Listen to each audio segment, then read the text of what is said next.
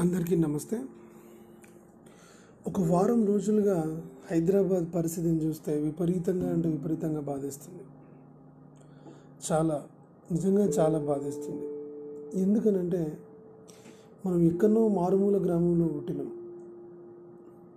అంటే మారుమూల గ్రామం నుండి హైదరాబాద్ చదువుకోవడానికి వచ్చినాం. మనకు చదువులు నేర్పించింది. మనకు ఒక ఉపాధిని చూపించింది.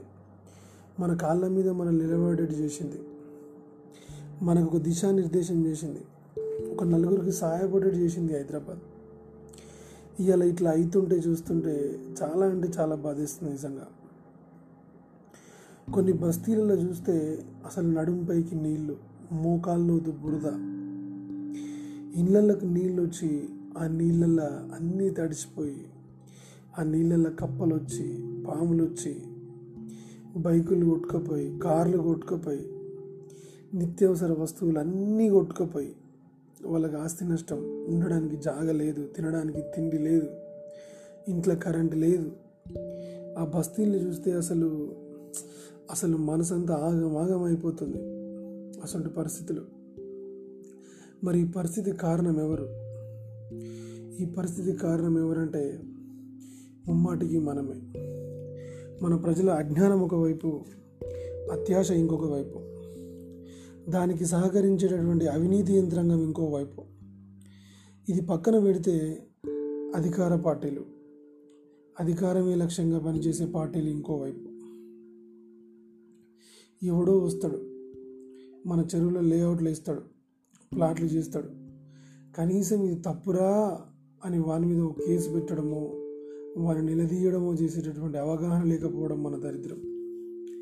లేదంటే తక్కువ ధరకు వస్తుందని కొనుక్కోవడం మన అత్యాశ ఇలా తక్కువ ధరకు వస్తుందని కొనుక్కున్నాం.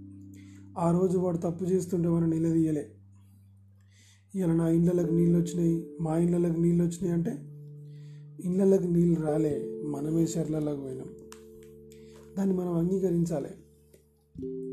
ఇది పక్కన పెడితే కనీసం వాడు చెర్ల వెంచర్ వేస్తుంటే అధికారులన్నా చదువుకున్న అధికారులన్నా విధి సరిగా నిర్వ నిర్వహించకుండా వాడు చేసింది తప్పని వాడికి తెలియజేయడము వాడి మీద ఒక కేసు పెట్టడము ఏదో ఒకటో చేయకుండా వాడిని ప్రోత్సహించడం వాడు పైసలు ఇవ్వడం వీడు ప్యాకెట్లు వేసుకోవడం పర్మిషన్స్ ఇచ్చేయడం. తర్వాత ఏం జరిగితే వాళ్ళకి ఏంది ఏది ఎడిపోతే వాళ్ళకి ఏంది ఎందుకంటే వాళ్ళు మంచిగానే ఉంటారు వాళ్ళు సేఫ్ జోన్లోనే ఉంటారు. ఇదొక వైపు. ఇంకో వైపు అధికారమే లక్ష్యంగా పనిచేసే పార్టీలు. అధికారంలో ఉంటారు. అక్రమ కట్టడాలు అక్రమ కట్టడాలు కట్టుకోవడానికి పర్మిషన్ ఇచ్చేది వాళ్ళే. పర్మిషన్స్ ఇచ్చిన తర్వాత అవి అక్రమ కట్టడాలని చెప్పేది వాళ్ళే. అవి అక్రమ కట్టడాలని చెప్పి ఏదో ఒక పాలసీ పేరు మీద వాటిని రెగ్యులరైజ్ చేస్తాం లీగలైజ్ చేస్తాం లేకపోతే క్రమబద్ధీకరణ చేస్తాం అని చెప్పేది కూడా వాళ్ళే. ఇటువంటి వైఖరి ఉన్న ప్రభుత్వాలు ఎవరు అసలు బాధ్యులు? ఎవరు అసలు బాధ్యులు? చివరికి మనమే బాధ్యులు. ఎందుకంటే ప్రభుత్వాలు ఇవన్నీ ఓటు బ్యాంక్ ప్యాలెట్ పాలిటిక్స్. వాళ్ళకు ఓట్లు కావాలి. ఓట్లు కావాలంటే నోట్లు కావాలి. ఎందుకంటే ఓట్లని కొనాలి కదా.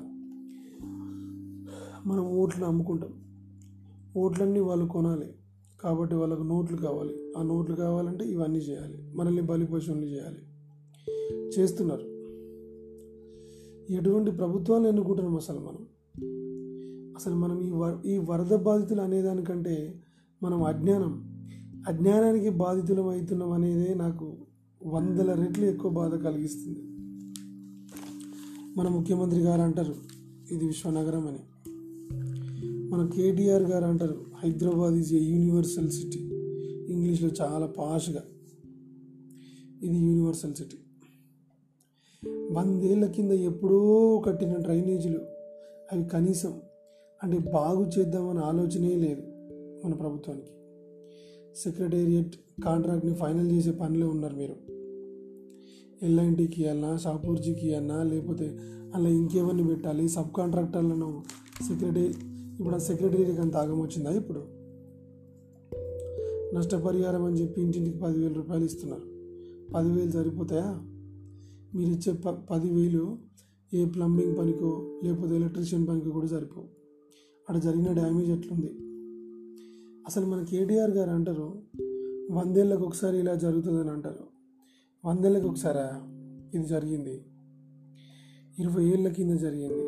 నలభై ఏళ్ళ కింద జరిగింది. ఇరవై ఏళ్ళకు ఒకసారి ఇలా జరుగుతుంది. జరిగిన ప్రతిసారి ఆస్తి నష్టం ప్రాణ నష్టం విపరీతంగా జరుగుతుంది. ప్రాణ నష్టం జరిగి ఎవడన్నా కుటుంబానికి ఆధారం ఉన్న ఒక్క చచ్చిపోతే ఆ కుటుంబం పరిస్థితి ఏంది? మీరు అన్నట్టు వందల వందేళ్ళకు ఒకసారి జరిగిన దీని యొక్క ప్రభావం వందల ఏళ్ళు ఉంటుంది. అది ఎందుకు మీరు గుర్తిస్తలేరు? ఒకసారి ఆలోచించండి. Universal city universal city universal city అని మీరు చెప్పుకొని తిరుగుతారు కదా? ఒక్క ఇరవై సెంటీమీటర్ల వర్షం నమోదైతేనే హైదరాబాద్ అతలాకుతలం అయిపోయింది. ఒక ముంబై లాగా ఒక చెన్నై లాగా తొంభై నుంచి తొంభై ఐదు సెంటీమీటర్ల వర్షపాతం నమోదైతే మన పరిస్థితి ఏందని తలుచుకుంటేనే అసలు వణుకు పుడుతుంది వెన్నుల. మీరేమో ఒక సైడ్ సెక్రటేరియట్లని ఒక సైడ్ జిహెచ్ఎంసీ ఎన్నికలని మీ యొక్క అధికార దాహం తప్ప ఇంకేది కనిపిస్తలేదు మాకు. దయచేసి దయచేసి ఇప్పటికైనా రియలైజ్ అవ్వండి. కొంతమంది మన ఎమ్మెల్యేలు అంటారు వానలు వస్తే వరదలు రాకపోతే మంటలు వస్తాయా అని. వాస్తవమే అన్న నువ్వు చెప్పింది కరెక్టే. నువ్వు సేఫ్ జోన్లో ఉన్నావు కదా నువ్వు గట్లనే అంటావు. వరదలు వస్తే మంటలు రావు. కానీ ఆ వరదలు ఆ వరదల్లో చిక్కుకుపోయి ఆగమాగం అవుతున్న మా కడుపు మంటలు చూడండి అన్న. మీరు సేఫ్ జోన్లో ఉన్నారు కదా అరే ఇంట్లో కరెంట్ లేదు తినడానికి తిండి లేదు ఉండడానికి జాగ లేదు రోడ్డున పడ్డామన్నా రోడ్డున పడ్డామన్నా వాన వస్తాయి వరదలు వస్తాయి. కానీ ఆ వరద వల్ల వస్తున్న మా కడుపు మంటలు చూడండి అన్నా. కార్పొరేటర్లు కొంతమంది చూసిర్రు. ఇట్లా మాట్లాడినందుకు. జనాల్లోకి వస్తే మీరు కూడా చూస్తారు. మీకేందన్నా మీరు ఏసీ రూముల్లో ఉంటారు. పెద్ద పెద్ద బంగ్లాలలో ఉంటారు. అంతే కదా? సామాన్య ప్రజల కష్టాలు మీకేం తెలుస్తాయి? మీకు మళ్ళీ ఎలక్షన్స్ వచ్చినప్పుడు ఏ జనాలు గుర్తొస్తారు. ఏదో ఒకటి చేసినామా గెలిచినామా అయిపోయింది.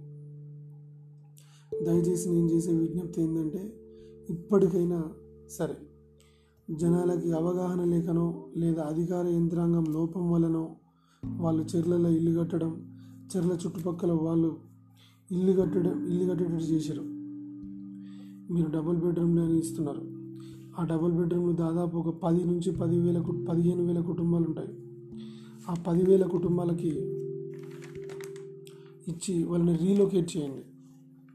ముంపు బాధిత ప్రాంతాల పట్ల ఎటువంటి బాధ్యతలు ఎటువంటి మెజర్మెంట్స్ అయితే తీసుకుంటారో దయచేసి హైదరాబాద్లో చెరువులు చెరువుల చుట్టుపక్కల ఉన్నటువంటి బస్తీల పట్ల కూడా వాళ్ళని ఒక ముంపు గ్రామాలుగా ప్రకటించి వాళ్ళని దయచేసి రీలొకేట్ చేయండి. రీహాబిలిటేట్ చేయండి. ఇది చేస్తే మళ్ళీ ఎప్పుడైనా వరదలు వస్తే వాళ్ళు సేఫ్ జోన్లో ఉంటారు. హైదరాబాద్లో ఉన్న వాళ్ళు సేఫ్గా ఉంటారు. Thank you.